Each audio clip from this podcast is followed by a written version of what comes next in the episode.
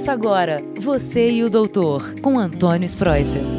Olá, ouvintes do podcast, espero que todos estejam bem, porque o assunto da semana é muito importante para todos. Continuando falando sobre a saúde dos homens, o mês de novembro azul da conscientização, como eu falei a semana passada, mas o assunto dessa semana é a ginecomastia da adolescência.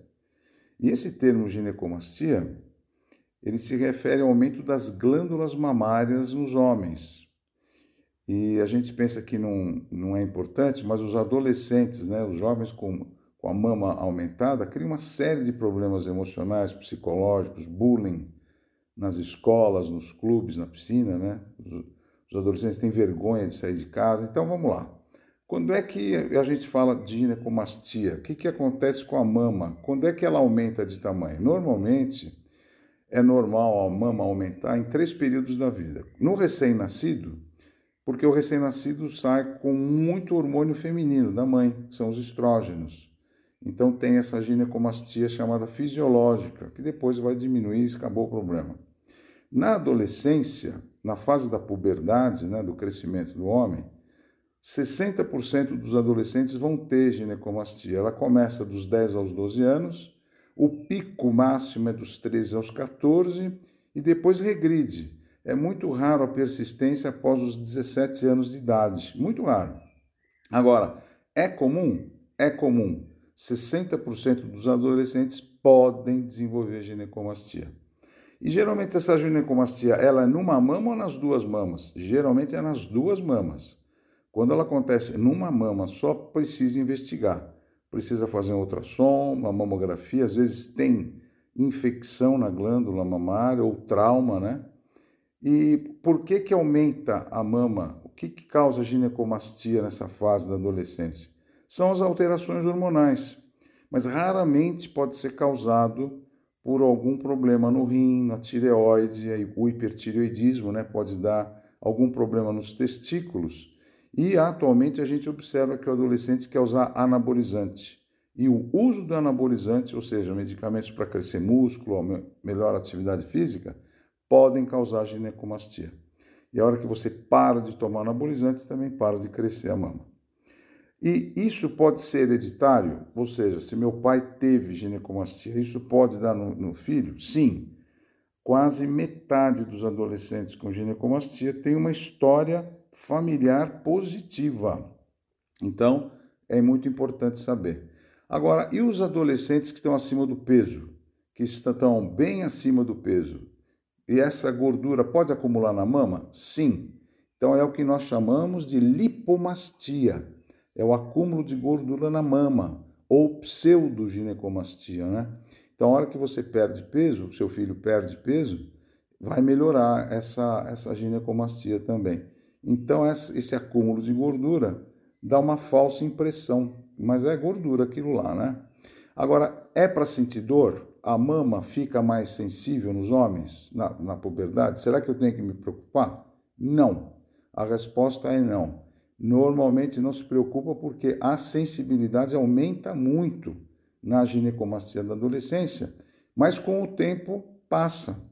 E muitos adolescentes ficam brincando na escola de espremer a mama do outro e de bater na mama do outro, esmagando, pensando que vai quebrar pedra, né? O termo certo vai, ah, vamos quebrar pedra do peito. Não façam isso, porque esse, esse mecanismo de apertar a glândula pode causar sangramento, pode causar infecção, pode dar mastite e vai piorar. Então não façam isso. Tem que fazer exame? Vai depender. Geralmente o médico que acompanha o adolescente é o ebiatra, ou pediatra, ou médico de família. Então precisa avaliar para saber se é um crescimento de mama anormal ou não. Agora, você que é mãe, você que é pai, você deve estar se perguntando: bom, quando que a gente tem que se preocupar, né? Como é que eu faço? Vou levar quando?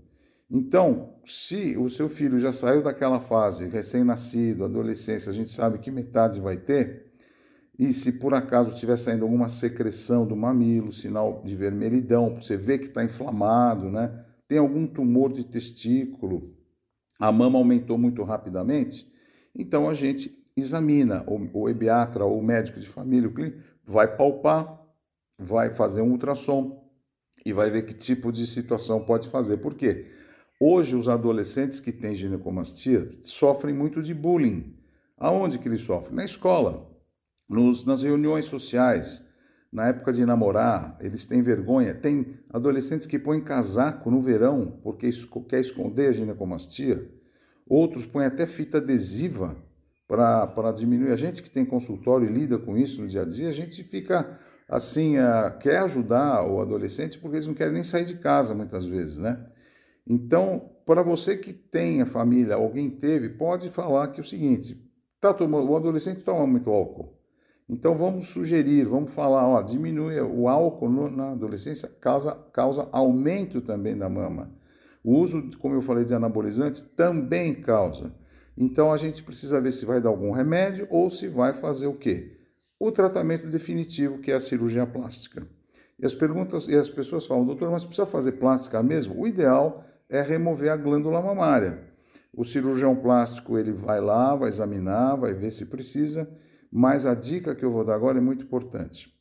Nos casos leves e nos casos intermediários, só uma orientação de dieta e atividade física já é suficiente, porque às vezes a glândula mamária ela é pouco mais aumentada, mas com uma dieta bem balanceada, pouca gordura, atividade física, fazer musculação, fazer com que a, a musculatura do peitoral maior, o peitoral menor se desenvolva com natação, com o levantamento de peso de uma forma muito bem assistida, isso já é suficiente para tentar fazer com que você tenha o desenvolvimento da vida normal. Então, essa é a dica que eu dou: dieta e atividade física. Nos casos mais graves e avançados, sim, a gente orienta a fazer uma cirurgia plástica para remoção da glândula mamária. Aí precisa ver se vai remover toda a glândula, metade, enfim, aí é uma avaliação do cirurgião plástico. Espero que vocês tenham entendido. É um assunto muito frequente, muito habitual e que causa grande constrangimento para os, para os adolescentes em geral. E saber que, a, como eu falei, a primeira fase é quando nasce, depois na adolescência e depois na senilidade também. Acima de 70 anos, o homem tem uma ruptura do equilíbrio hormonal, cai muito a testosterona e aumenta os hormônios femininos no homem, que também pode levar a ginecomastia. Então, vamos lá, boa semana a todos, fiquem com Deus, até o próximo podcast, você e o doutor. Espero vocês, hein? Muita saúde a todos. Tchau, tchau. Você e o doutor, com Antônio Spreuser.